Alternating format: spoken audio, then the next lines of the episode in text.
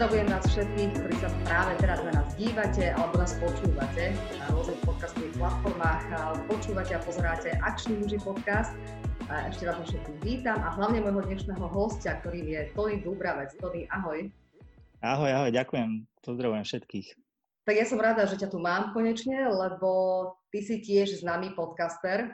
Máš tiež vlastnú show. Som, som podcaster. Áno, by som, tak, by som to tak mohla nazvať, že? Je to také rôzne, ale či to je známe, to neviem, ale určite aspoň pár ľudí to počúva. Uh-huh, uh-huh. No, uh, zistila som, že vlastne my sme študovali aj na rovnakej škole, fakultu uh-huh. masmediálnej komunikácie. Ty zrejme asi marketing. Hej, hej, hej. Ja masmediálnu komunikáciu, čiže uh-huh. podobné odbory. No a uh, ja som si tak vlastne uvedomila aj na základe tvojich podcastov, že aké je to super uh, mať aj takéto odborné podcasty marketingové, pretože vďaka nich som sa veľa naučila človek, mm-hmm. ktorý napríklad nemá čas čítať knihy alebo nejako sa vzdelávať, hľadať nejakú literatúru, tak práve na to sú dobré tie podcasty, že človek si jednoducho tak slúchadlo a pri rôznych činnostiach si to môže vypočuť a dozvedieť sa nové informácie. Mm, ty robíš teda podcasty, ktoré sa týkajú marketingu, eh, tak on trošku o nich porozpráva, že prečo si sa vlastne rozhodol tie podcasty robiť a prečo práve táto oblasť? No, takto. Ja robím aj o marketingu, uh-huh. aby to, lebo takto, že aby som to povedal, že gro asi v mojich podcastov sú rozhovory, kde sa nefokusujem, že iba na marketérov. Mm. Pretože presne chcem, aby to, podľa mňa to je zväzujúce, akože držať sa iba jednej témy. A hlavne, že tým, že poznám a stretávam a sledujem, že strašne veľa zaujímavých a inšpiratívnych ľudí, tak by mi bolo ľúto si selektovať, že ty nie si marketér, tak ťa vlastne nezavolám do podcastu. Že to, to by som nechcel. Ale robím aj vyslovene, že niektoré marketingové formáty, napríklad, že digitálne novinky, ktoré sme začali ešte kedysi v bývalej agentúre, kde som robil. A to je podľa mňa taká veľmi jednoduchá, ale užitočná forma, ako ľuďom proste ukázať, že čo je nové, čo sa deje, ako sa vyvíjajú vlastne tie platformy, ktoré oni denne používajú. A preto to robím a zároveň to pomáha mne tým, že tá každá časť vyžaduje akože extrémne hodiny príprav a čítania tých článkov, takže ja sa strašne držím v obraze a keď to môžem potom akože vyzdielať ďalej a pomôže to niekomu ďalšiemu, tak to je akože podľa mňa super. Mhm. No, takže no. ja čítam proste, že, prepáč ešte, že strašne veľa toho marketing, marketingového kontentu odoberám z rôznych kanálov a už to potrebujem proste nejak spracovať, takže toto mi príde, že najlepšie. Mhm. No lebo napríklad ja robím podcasty štýlom e, v rámci intervíí alebo rozhovorov, mm-hmm. takže je to možno jednoduchšie. No ako kedy jednoduchšie, pretože ak máš nejakého hostia, s ktorým to sa ťažko rozpráva, tak je to mm. naozaj niekedy dosť namáhavé. E, ty robívaš podcasty také, ktoré aj informujú, ako si povedal, o tých marketingových novinkách. Tie vlastne uh, robívaš sám, teda máš taký monológ, mm-hmm. by som povedala, a plus tiež uh, poznáš, uh, alebo mávaš podcasty s hostiami. Tak z tvojho mm-hmm. hľadiska je čo jednoduchšie? Určite je jednoduchší rozhovor. Aj, aj keď máš v úvodzovkách zlého hostia, ktorý mm-hmm. napríklad že odpoveda stručne alebo niečo, tak vždy je to jednoduchšie, lebo máš už nalinajkované, ako sa to bude vyvíjať. Vždy dostaneš aspoň nejakú reakciu, na ktorú vieš akože potom spätne reagovať. Kým keď si sama, tak musíš si udržať ten flow, musíš ísť aspoň, ja neviem, 15 minút alebo 20 a vedieť rozprávať proste, že sama. A vyžaduje to podľa mňa oveľa väčšiu prípravu než rozhovor. Lebo... No, no, mnohí ľudia si myslia, že ten podcast to je také jednoduché, že čo, tam si zapneš mikrofón a rozprávaš si no. sám pre seba niečo, hej, nejaké veci, ktoré ti napadnú a tak ďalej, ale zase pri tvojom formáte tam naozaj nemôžeš hovoriť hoci čo. Keby som mal taký dar reči, že by som si mohol iba zapnúť mikrofón a rozprávať celý čas, tak to by bolo super, ale nie, no, akože mne zabera, a práve preto ja mám aj problém akože s disciplínou, že vydáva to pravidelne, pretože to zabera extrémne veľa času tá príprava kým rozhovor je otázka dvoch, troch hodín, kým si proste naštuduješ toho hostia. Väčšinou aj tak si zavolám niekoho, koho už vieš nejakým spôsobom poznám. Takže to je oveľa jednoduchšie a rýchlejšie. Aj potom, aj to spracovanie, aj všetko, že rozhovory sú podľa mňa na produkciu aj na prípravu určite jednoduchšie, ako keď je ten človek sám. Uh-huh. Ale vráťme sa trošku tak ešte na začiatok. Mám o tebe nejaké informácie zhruba, teda aby som vedela, kto si, čo si, mm-hmm. aby som ťa vedela aj predstaviť našim divákom a poslucháčom. Ty si začínal ale tým, že si písal blogy. Alebo áno. hovorím dobre? V zásade áno. Uh, ak sa bavíme, že v rámci toho marketingu a toho, čo robím, čím sa živím, tak hej. Pred 5 rokmi som začínal písať cestovateľský blog. No a o čom bol ten cestovateľský blog, alebo, alebo prečo si sa ho rozhodol písať? Vieš čo, my sme asi ako veľa študentov sme boli počas výšky v Amerike na leto a ja som pochopiteľne predtým akože zháňal rôzne informácie, že čo si musíš kde vybaviť a kam ísť a potom ako keď skončíš v práci, tak nasleduje nejaké cestovanie a teda, že kam ísť, kam neísť a ako sa prepravať. Proste, že tam človek ide úplne do nového sveta na veľmi dlho, bude tam sám, takže potrebuje mať nejaké informácie a na niečo sa vedieť spolahnuť. No a neexistovali na Slovensku žiadne akože relevantné zdroje o tom a ak áno, tak boli také, že iba útržkovité, že nič ucelené, čo by vedelo človeku pomôcť. No a ja som si povedal, že mňa písanie ako vždy bavilo, už od, od gymnázia, tak som si povedal, že začnem to písať ja, budem to robiť každý týždeň formou takého denníka, alebo teda týždenníka.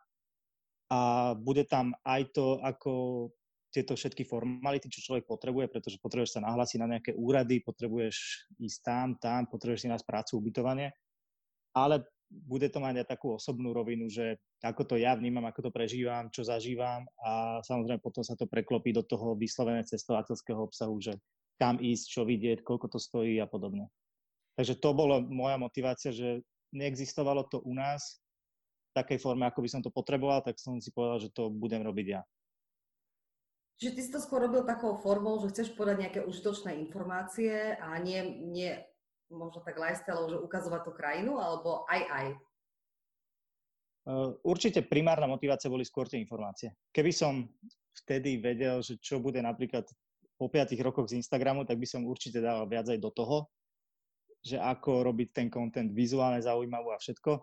Vtedy ten Instagram bol v plienkach, ja som ho mal asi rok, takže ja som za 4 mesiace v Amerike pridal asi 8 alebo 9 postov, to keď som tam bol teraz, tak ich proste pridám za 4 mesiace 80, vieš, to je, uh-huh. že strašne sa zmenila tá doba, nikto to vtedy nemohol vedieť, že kde to až bude. Takže vtedy to bolo fakt, že skôr o tom užitočnejšom obsahu, než o tom peknom.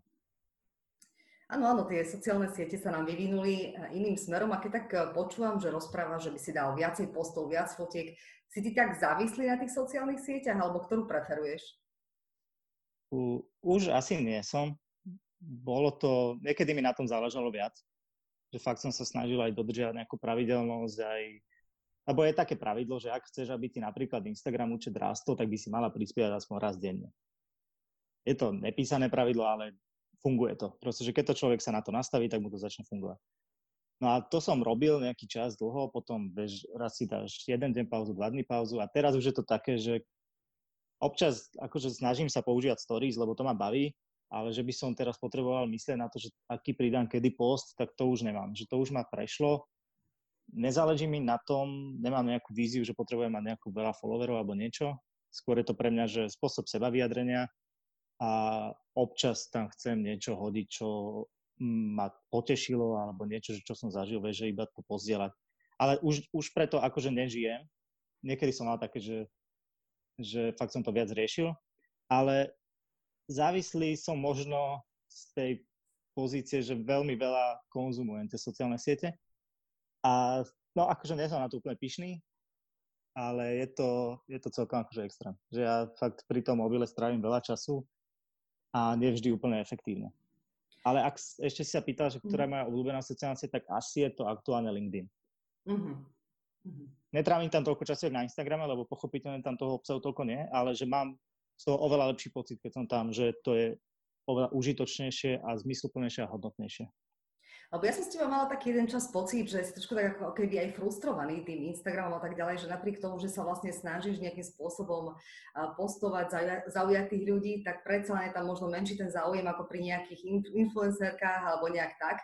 Ale to, to napríklad frustruje aj mňa, hej, že naozaj človek sa snaží postovať e, niekedy také, že nie že hodnotnejší obsah, ale tak, taký normálny jednoducho. A vždycky rozmýšľam nad tým, že pre pána Jana, čo tam zase dám, tak aby to malo hlavu aj petu, že to nie je len nejaké také zbrklé rozhodnutie, že teraz mám mm-hmm. fotku a pozerajte sa, ale vždy sa snažím nejako nad tým statusom rozmýšľať, že čo tam napíšem, o čom to bude, aká by zhruba mala byť tá fotka, že to nie je len také jednoduché, ako si možno ľudia myslia, že aj tým influencerom celkom akože ani nezávidím, lebo to nie je taká sranda, vymyslieť nejaký dobrý status, ktorý by zaujal, upraviť mm-hmm. tú fotku tak, aby bola zaujímavá. Čo si ty o tom myslíš?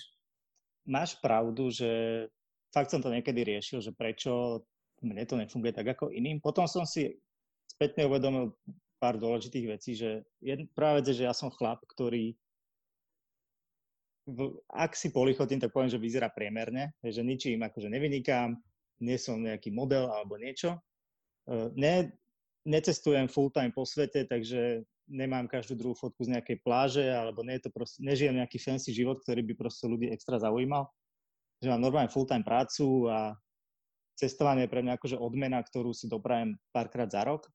Tým pádom nemám ani ten obsah, ktorý by tí ľudia automaticky ich priťahoval, ktorý je akože nejakým spôsobom povrchný, je taký, že má veľmi krátkodobú hodnotu podľa mňa, že takú, že fakt iba vidíš tú fotku, páči sa ti a ideš ďalej, že nič extra ti neprináša. Tak to je jedna vec, ktorú som si uvedomil, že neviem proste s mojím životným štýlom a s tým, ako fungujem, produkovať taký obsah, ktorý by znamenal extrémny záujem publika, čo je OK. A som rád, že som to akože pochopil a presne preto, že už tomu nevenujem toľko, ale uvedomil som si aj druhú vec, že chce to extrémne veľa času. Ak, ak ti na tom záleží, a chceš byť napríklad influencer, chceš mať veľa followerov, tak chce to extrémne veľa času a ten ja neviem ani nemám možnosť ho investovať do toho toľko. Že neviem si predstaviť, je to ubijajúce každý deň to riešiť, že čo tam dám, sledovať štatistiky, prispôsobovať sa tomu, komunikovať s ľuďmi a vyhľadávať proste nových ľudí, aby si ťa všimli, že tam je strašne veľa rôznych tých stratégií, ktoré musíš používať a fakt to vyžaduje hodiny práce denne. Takže to som pochopil, že nemám a ani nepotrebujem mať. Pre mňa, poviem príklad, že pre niekoho je proste, že cieľ alebo ambícia mať nejaké spolupráce na Instagrame alebo niečo, pre mňa to je, mne na to nezáleží, lebo ja mám dobrú prácu, ktorá ma baví, kde robím to, čo som študoval, to, čo proste asi jediné viem a našťastie sa ňou dokážem v pohode uživiť, takže nie som fakt odkazaný na to, aby som teraz potreboval niekoho silou mocou zaujať a niekde sa ukazovať. No teraz tak asi aj mnohým otvoril oči, že vlastne ako funguje ten Instagram, že to nie je naozaj len tak, že si zmyslím teraz, dám tam nejakú fotku, hoci čo tam napíšem, jednoducho je to trošku taká nakačka podľa mňa pre tých influencerov, že musia mať na to jednoducho čas a dosť veľa času. Ja napríklad niekedy nechápem, že ako to stíhajú tie matky s deťmi, ktoré majú niektoré krásne naozaj tie profily a majú aj 3-4 deti aj viac a stíhajú každý deň tam postovať, že ja to naozaj nechápem a klobok dole inak, ak je ten, ak je ten obsah samozrejme zaujímavý a dobrý.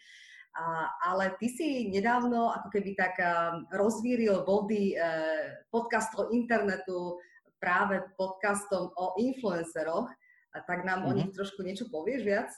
Včera sme sa stretli s takou partiou blogerov, čo, čo sa poznáme takto z internetu a tak sme si boli sadnúť v meste a sme sa o tom celkom veľa bavili, lebo je pochopiteľné, že keď sa blogery bavia, tak sa budú baviť o blogovaní a o Instagrame a o týchto veciach.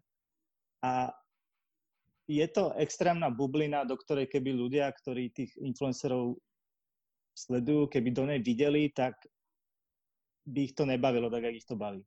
Je ťažké vôbec, že nemenovať, ale je extrémne veľa ľudí, ktorí na internete majú obrovský hype, ale súkromí, alebo keby človek poznal to zákulisie ich, ako sa k tomu, k tej sláve dostali alebo k niečomu, alebo že čo všetko skrývajú a akí sú naozaj, tak, tak by boli veľmi sklamaní. A mňa skôr akože na, e, ja si vážim ľudí, ktorí svojou prácou získali nejakú, nejakú slávu, nejakú pozornosť. Ja neviem, ja mám, ak mám povedať pozitívny príklad influencera, tak pre mňa je to napríklad Saifa, ktorý je influencerom, pretože robí dlhé roky svoju prácu, robí ju dobre a tá jeho pozornosť je úplne prírodzená.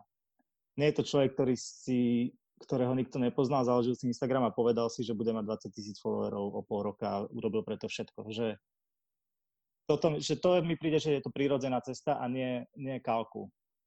Mm-hmm. A, takže toto, skôr týchto ľudí ja nemám úplne, že, že nemám rád, to je blbé slovo, ale neviem si ich vážiť tak, ako niekto, kto si naozaj vydrie niečo pretože chytiť trend a kopírovať potom obsah, ktorý funguje v Amerike alebo v zahraničí a preklapať ho na Slovensku a tváriť sa, že to je extrémne inovatívne, tak to je... Chápem, že to ľudí baví, aj že to získa tú pozornosť, ale človek, ktorý trošku tomu rozumie vie, ako to funguje, tak, tak vidí, že to je... Je to proste kalku. A na konci dňa je to kalkul, ktorý je úplne o ničom a aj tá odmena je žiadna. Akože, vieš, robiť pre pár stovák od nejakých klientov, ktorí rastú sú, rastú nie sú, raz sa im páči, raz príde niekto lacnejší, robiť preto hlupáka na internete alebo odhalovať svoje súkromie do extrémnych rozmerov, tak to mi príde, že z dlhodobého hľadiska to nedáva proste zmysel. Uh-huh. Ale tí ľudia im to tak veria, vieš, ja tiež keď niekedy tak vidím, lebo tým pádom, že pracujeme obidva v tom marketingu a v médiách, tak do toho trošku tak inak vidíme z tej druhej mhm. strany, uh-huh. že mňa to niekedy tak zaráža, že ako tí ľudia im to tak akože žerú, že tak veria tomu, že naozaj je to tak, že uh, ten človek naozaj tak žije a naozaj to používa a naozaj je taký šťastný v živote a, a všetko je také dokonalé. Ale tak čo, nemôžu to no. napísať svoj reálny názor, vieš. Ľudia si potrebujú tým, čo sledujeme, si veľakrát kompenzujeme to, čo nemáme akože v živote. To, čo by sme chceli mať, to, čo by sa nám páčilo, trošku sa do toho vcitujeme a určite to dávno nie je tak, že sledujeme ľudí, ktorí sú ako my, skôr sledujeme ľudí, ktorými by sme my chceli byť. A to je akože pochopiteľné. Tiež keď ja napríklad robím marketing a chcel by som ho robiť lepšie, tak sledujem marketérov a nebudem sledovať ľudí, ktorí sú, e, majú menej skúsenosti ako ja. Vieš, že to je to isté. Keď chce byť niekto má chce mať peknú vymakanú postavu, tak pochopiteľne, že sleduje ľudí, ktorí cvičia a ktorí tú postavu majú. Ale nevie o tom nič, že či ju majú geneticky, či sú 6 hodín denne vo fitku, či im to niekto platí, či si za to platia sami, či ich niekto... Chápe, že proste tam strašne veľa tých premených, ktoré ľudia nevidia a nezamýšľajú sa nad nimi. Mm-hmm, presne tak, ale zase nechceme všetkých influencerov zatracovať, pretože nie, oni nie, robia aj kvalitný obsah. Ja poznám napríklad aj z tej mamičkovskej komunity, tam naozaj veľa šikovných žien, ktoré si dokázali práve na materskej takto vybudovať nejakú tú kariéru a aj, aj dobre tak, lebo naozaj tie ženy po tej materskej majú problém sa nejakým spôsobom zamestnať a takto, ak vymyslia nejaký produkt, vedia ho dobre spromovať, prečo nie, aj držím palce, ak je to kvalitné. Otázka, otázka je, dokedy bude rentabilné fotiť svoje dieťa, vieš, to je... Áno, áno a včera sme sa o tom bavili a padla tam aj taká vec, že tie deti raz vyrastú a začne im to vadiť. Začne im to vadiť spätne, že si na internete vedia dohľadať svoje detské fotky a začne im vadiť to, že ich mama trávi extrémne veľa času na mobile. A takže to je zase krátkodobé versus dlhodobé také hľadisko, že ako, ako k tomu ľudia pristupujú. Tak všetko má svoje výhody aj nevýhody v no, živote, jasne, jasne, nielen na internete, ale celkovo. Ale mm, tak sú tam napríklad niektoré mamičky, ktoré svoje deti napríklad neodhalujú, teda neukazujú tvár, hej? No možno prvý rok, druhý rok, ale potom už odhalia zrazu. A ja sa vtedy pýtam, že akože, prečo to neurobila od začiatku, keď neskôr tú tvár odhalila aj tak. Čiže, ale to je vlastne jedno, je to, je to záležitosť každej ženy, ako sa rozhodne každej matky, každého človeka, je to ich súkromná vec. Ale čo mňa tak všeobecne možno zaujíma, aj zaujímavá aj tvoj názor k tomu, keď sme už, keďže sme už teda pri tých influenceroch, Mm-hmm. Často som sa stretla napríklad na Instagrame s tým, že veľa naozaj známych ľudí, ktorí uh, sú influenceri, ktorí robia reklamu a tak ďalej, neznesú kritiku na svoju osobu. Že už keď tam ľudia začali písať nejaké negatívne názory, ja neviem, na ich výzor alebo na niečo, tak hneď boli urazení a buď vypli komentovanie, alebo dali ešte špeciálny status o tom, že prečo ma tu hejtujete, prečo sa ku mne zle chováte a tak ďalej. Že čo si ty o tom myslíš? Mm, takže poznám pár takých prípadov a tiež sa nad tým pozastavujem, že uh, podľa mňa to veľmi svedčí o tom, že človek, alebo akože nechcem to úplne zo všeobecniť, ale mám pocit, že tým, že človek hľadá na internete iba pochvalu a niečo, tak asi nie je niečo v ňom akože vnútorne v poriadku. Že buď má problém so sebavedomím, alebo má nejakú traumu alebo niečo, že ak idem s kožou na trh, tak musím počítať, že sa to nie každému páči. A môže mi na tom názore záležať, nezáležať, ale ako náhle sa začnem proti nemu brániť a kopať okolo seba, tak asi, asi sám so sebou nie som proste vyrovnaný nejakým spôsobom. No Takže samozrejme, ani, ani, ani ja neobhajujem nejaké hejty alebo niečo také, ale pokiaľ je tá Nie, vôbec, kritika... Akože, bolo by krásne, keby neboli hejty na internete, ale zasa, ak ti, ak ti niekto napíše, že sa mu to nepáči, tak je to proste jeho právo, lebo si to dala na internet, alebo dal na internet, že kde proste sa k tomu môže hoci kto vyjadriť. Takže dať niečo niekam a očakávať, že sa k tomu bude vyjadrovať iba ten, kto to má rád, tak to je, je veľmi naivné. No už keď sme pri tých sociálnych sieťach, tak, tak ty si vlastne spomínal, že taká tvoja obľúbená je LinkedIn. E, cítiš mm-hmm. sa tam komfortnejšie ako na Facebooku alebo na Instagrame? Facebook už sa asi pre veľa ľudí stal skôr akože médium, než, alebo nejakým agregátom médií kde iba konzumuje obsah, že tam toho čerstvého obsahu moc nevzniká. Určite sa tam necítim dobre, lebo je to, je to veľmi polarizujúce, je tam strašne veľa hejtu, je tam strašne veľa zlých a hlúpých ľudí vo všetkých tých diskusiách a hlavne teraz, keď je proste taká doba, ktorá je veľmi polarizujúca a na všetkom sa dokážu ľudia posekať, tak to je, to je extrém na tom Facebooku, čo sa deje. Instagram je niečo, čo mm, ma baví, ale nie, to, nie som to ja. A LinkedIn je... Na LinkedIn sa cítim proste, že asi najviac sebavedomo. Lebo ak niečo viem, alebo ak si za niečím môžem stať, tak je to proste moja práca a to, čo robím a čím sa živím. A tam je to miesto, kde to môžem akože vyjadrovať a aj sa o tom baviť a nebáť sa, že nebáť sa, že trepem blbosť alebo pôsobím, že si vymýšľam alebo niečo. Mhm. No jedna taká známa tiež influencerka vyhlásila, že Facebook je mŕtvý a ja to tak nejako tak zistujem tiež, že mňa už ten Facebook naozaj tiež prestal nejakým spôsobom baviť. Jednoducho ľudia nie sú ochotní sa nejakým spôsobom zapájať, skôr naozaj do tých negatívnych nejakých diskusí, debat.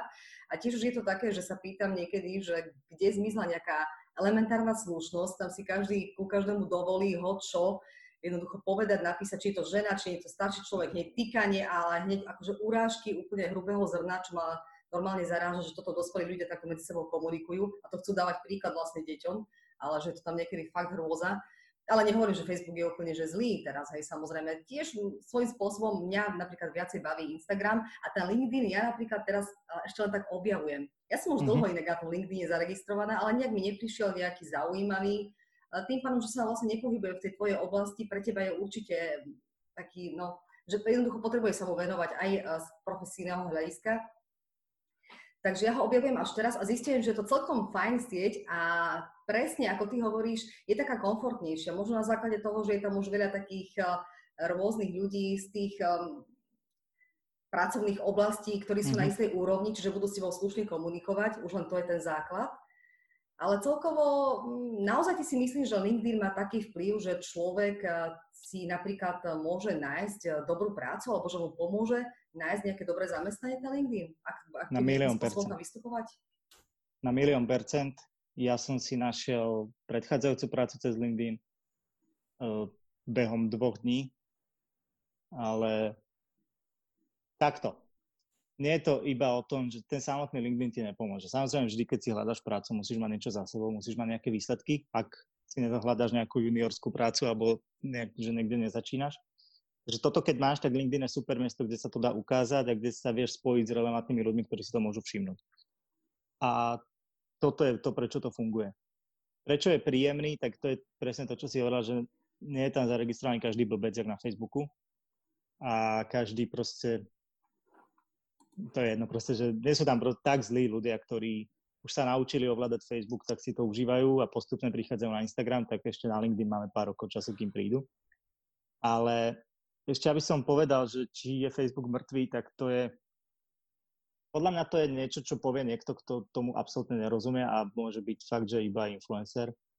Pretože odhľadnúť od toho, že Facebook vlastní Instagram, WhatsApp, Messenger, že proste platformy, kde sú miliardy ľudí, a stále to rastie, to nie je, že by to klesalo. Akože to, za to, že nás to subjektívne nebaví, neznamená, že tá platforma nefunguje. Tak je to obrovská reklamná sieť, ktorá je šialená, ktorá je šialená a robí teraz robí stále veľké kroky a zmeny k tomu, aby bola ešte atraktívnejšia pre tých inzerentov. A z tohto pohľadu dáva také, také príležitosti ako málo čo na internete. Takže Facebook môže byť mŕtvý z toho, že nás to nebaví alebo že tam je veľa zlého, ale má veľmi veľa funkčných častí, ktoré, ktoré ho držia pri živote a, a asi to aj chápe. No zrejme to bolo jej subjektívne stanovisko. Ja sa k tomu tiež podobne staviam, lebo napríklad mňa tiež už Facebook veľmi nejako nebaví, takže tiež je to taký, ale môj pohľad samozrejme, z pohľadu iných ľudí to môže byť niečo úplne iné. Hej, tak ako akože ani mňa nebaví, asi už málo koho baví, ale mŕtvý je veľmi silné slovo. To mm-hmm. som, že niekto, kto sa nad tým zamyslí skôr, než to povie, tak to nepovie. Mhm. Tak nám ešte tak povedz o sebe, že vlastne čomu sa ty venuješ eh, vo svojej profesii, aby sme ťa viac poznali? Okrem toho, že robíš podcasty. Ja, okrem toho, že robím podcasty, tak uh, ja pracujem ako digital marketing a social media špecialista v San Nikolaus a v Budiš, tým, že tie dve firmy sú, akože majú spoločného, spoločného vlastníka. A starám sa, respektíve dohľadám a nejakým spôsobom riadím online komunikáciu našich značiek ktorých je v zásade aktuálne asi 20 naprieč tým portfóliom. My máme inak akože desiatky značiek, ktoré sú alkoholické, naše domáce, potom sú aj veľa importovaných značiek. Máme takú partnerskú spoločnosť v Španielsku, s ktorými veľmi veľa robíme. A potom máme teda nealkoholické, ktoré robí Budiš, čo je Budiš, Gemerka, Fatra, proste také tie zlatá studňa, tie bežne dostupné minerálky a pramenité vody. A ja sa starám proste o to, aby tie značky, ktoré aktuálne komunikujú v online, čo nie je každá non-stop, ale skôr veľa z nich je, že kampaňovo alebo nárazovo, tak aby to dávalo nejakým spôsobom zmysel, aby to zbiehalo, aby ak to rieši agentúra, aby tam bola komunikácia s tou agentúrou hladká, aby všetci mali všetky prístupy a aby nám napríklad neutekali niekde peniaze a podobne. Takže to je moja práca, taká tá strategická časť a potom máme takú tú klasickú, že pre pri niektorých značkách, že si vytváram sám content, respektíve vymýšľam, píšem texty a akože starám sa o komplet tú komunikáciu, čo som robil aj predtým v agentúrach, takže to je úplne taká tá klasická práca social media manažera kdekoľvek, či už u klienta alebo v agentúre. Čo ťa na tejto práci baví najviac? Prečo si si vlastne ty v živote vybral ten marketing, že touto cestou pôjdeš? Je to, je to kreatívne. Nie vždy, ale je tam veľa priestoru sa kreatívne vyžiť. Je to práca, kde sú podľa mňa super ľudia, či už sú akože aj ľudskí, mám pocit, že tí ľudia sú ak to mám prirovnať k tým sociálnym sieťam, tak nie sú to Facebookoví, ale Instagramoví ľudia. Že je tam podľa mňa veľmi dobrá atmosféra, dá sa tam veľa naučiť od rôznych ľudí. Veľakrát vidíš, ako má, ako má niečo nejaký reálny výsledok. To hlavne vieš, vo veľkých agentúrach, kde sa robia kampane, ktoré buď vidíš v obchode, alebo ich vidíš, keď sa podarí v telke, alebo ich vidíš vonku na billboardoch, že máš pocit, že si vytvoril niečo, čo reálne existuje. A potom neviem, je 21. storočie, sú to technológie, s ktorými proste robíme dennodenne a je mi to úplne prirodzené, tá práca.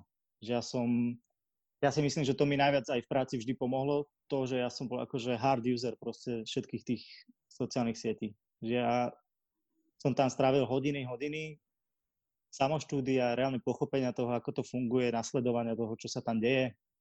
A to mi veľmi pomohlo v tej práci, takže to úplne to, čo robím denne, alebo to, čo by som robil aj tak, tak sa tým môžem akurát živiť.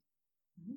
No na jednej strane máš pravdu a ja obdivujem ťa, že si tomu venoval toľko času a že sa naozaj vzdeláva, že sleduje si to, že samozrejme každý z nás, ktorý sa venuje sociálnym sieťam, tak musí mať niečo načítané uh-huh. a, a musí sa vzdelávať aj v tejto oblasti, ale vieš, už sme zase aj v takej dobe, že ktorá je jednak preplnená sociálnymi sieťami a na druhej strane už sú aj také vtipky na internete, že v rôznych kaviarniach, že nemáme tu Wi-Fi, rozprávajte sa medzi sebou a tak ďalej. Že si to už nie je tak trošku aj na škodu, že človek stále vlastne trávi, trávi ten čas na tom internete. Podľa mňa to je také, že nemám úplne rád tento prístup taký nostalgický, že spomínať za starými časmi a niečo. Proste je taká doba a nevidím zmysel v tom bojovať proti tomu a keď, chápeš, keď sa môžem prostredníctvom mobilu za pár sekúnd spojiť s niekým, kto je odo mňa 60 km, ako by som napríklad nevidel 3 mesiace, tak si aspoň napíšeme 3 správy denne, tak je to oveľa viac než nejaké takéto akože veci, ktoré ľudia Chápeš, je to v kaverni napísané, aj tak to ľudia odfotia a dajú na Instagram alebo na Facebook. Áno. Vieš, že to proste chcú sa tým pochváliť, aj tak tí ľudia to chcú zdieľať. Uh, áno, jasné, že keď si s niekým a nemáte sa o čom baviť a pozeráte do mobilov, tak je to divné. A z tohto hľadiska to môže byť aj nejaké že škodlivé alebo niečo, ale už to nebude, už to nebude inak. Akože, a vieš, bojovať proti veterným mlynom nikdy nikomu nefungovalo. A myslím si, že to je aj toto. Proste doba sa zmenila, doba pokročila. Niekto, kto si ju pamätá inak, tak, tak asi ho to trošku trápi. Ale ja napríklad mám 28 rokov, ja som vyrastal pri počítači. Od, ja neviem, my sme mali od 6 rokov mojich počítač a pre mňa je to úplne normálna vec takisto proste ako som prešiel z počítačov na mobily, chvíľku som používal tablet, to som pochopil, že je zbytočné zariadenie, tak pre mňa je to úplne normálne a myslím si, že už to bude iba normálnejšie. A príde možno niečo iné, vieš, nebude Instagram, nebude Facebook, ale stále tá komunikácia bude, vždy je komunikácia základ proste spoločnosti a ľudia to budú potrebovať a keď sa na, tým pozrie, keď sa na to pozrieš z druhej strany, tak je to proste možno, že za pár kliknutí do, do displeju sa spojíš s hocikým na svete. Na hocikoho sa vieš nakontaktovať, hocikoho vieš sledovať, od hocikoho sa vieš niečo naučiť. Aj na tú, na tú sprostú dovolenku, keď ideš, tak si proste vieš vygoogliť a všetko nájsť na Instagrame, na Pintereste. Je to extrémna zásoba informácií a kontaktov a inšpirácie, ktorú v offline svete môže hoci kto hovoriť, ako bolo super, ale neexistovalo to.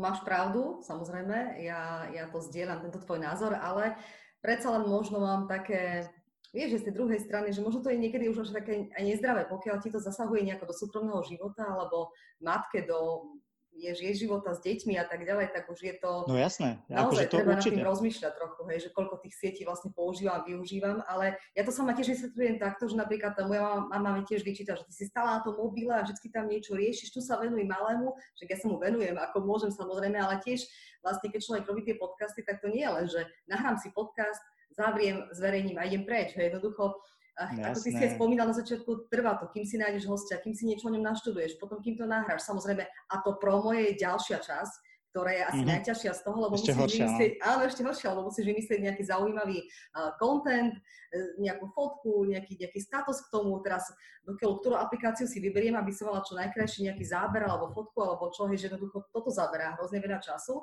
a človek si to musí aj naštudovať, lebo nepoznáš každú tú aplikáciu, nepoznáš každý ten systém, ako funguje Čiže to je vlastne zaberač toho času, že všetko musíš vlastne no študovať no, a zisťovať.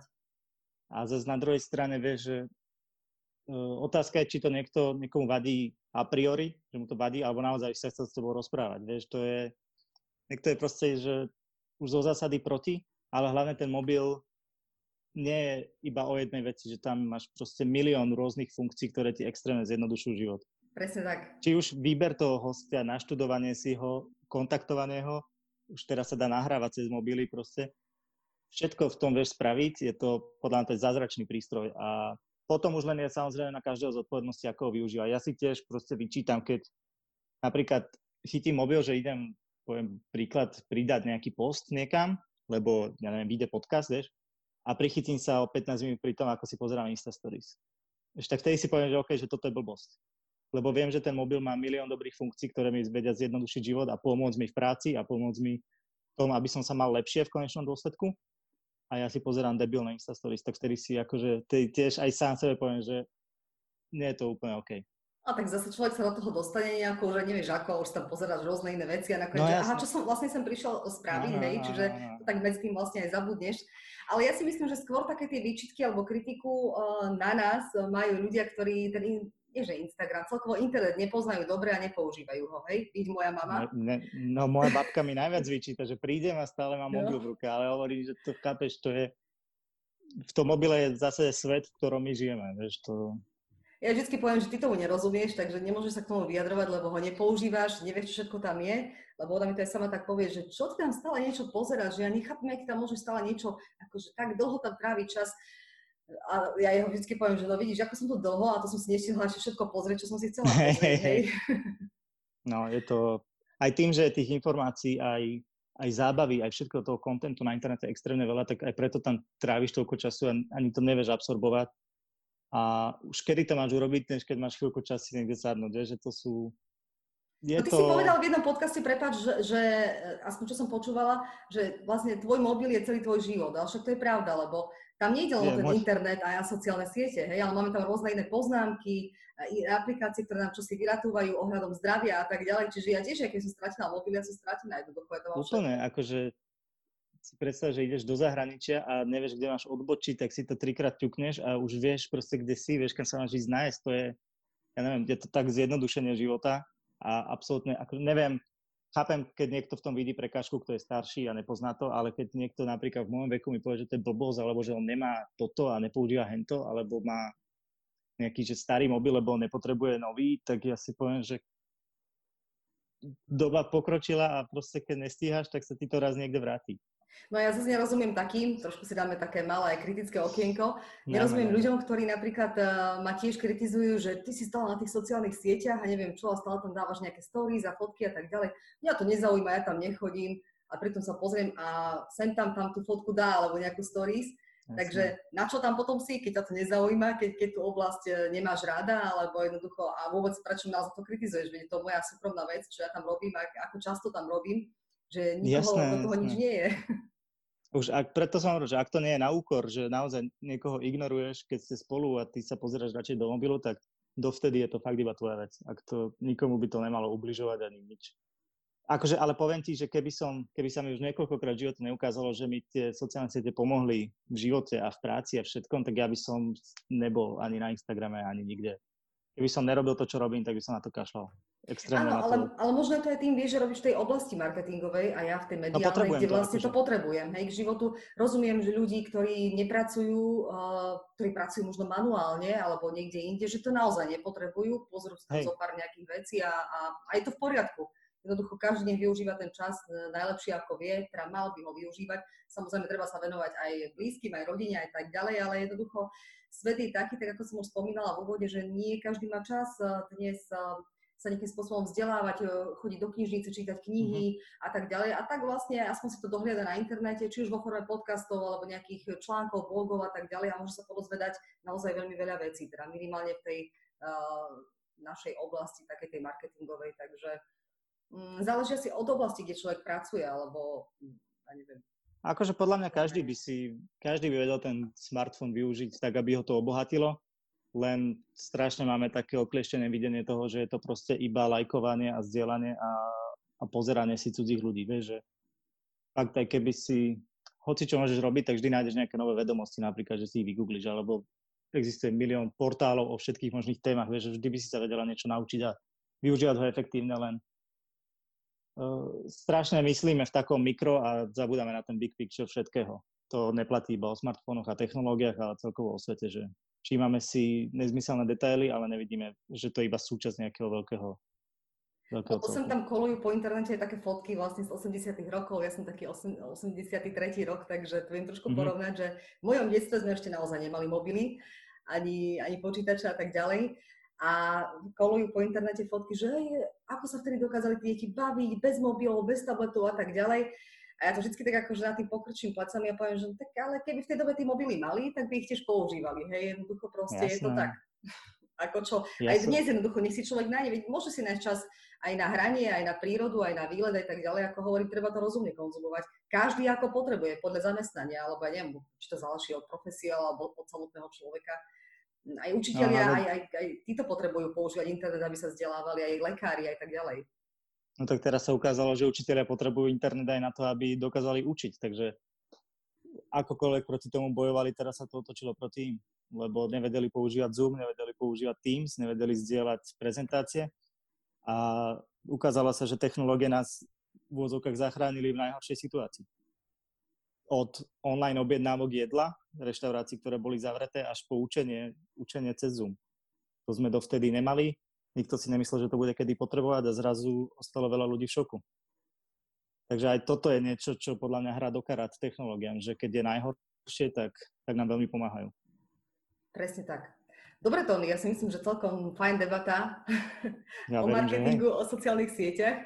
Ešte by som sa ťa pýtala aj samozrejme iné veci ďalšie, ale nechcem to zbytočne naťahovať, lebo tak aby nás aj poslucháči dopočúvali, dopozerali, aby to nebolo príliš dlhé. Tak ja ti ďakujem veľmi pekne za tento rozhovor, no a želám ja ti veľa úspechov v tvojom živote aj v tom profesionálnom živote. Ja ďakujem a pozdravím všetkých, ktorí počúvajú akčných, akčných mužov.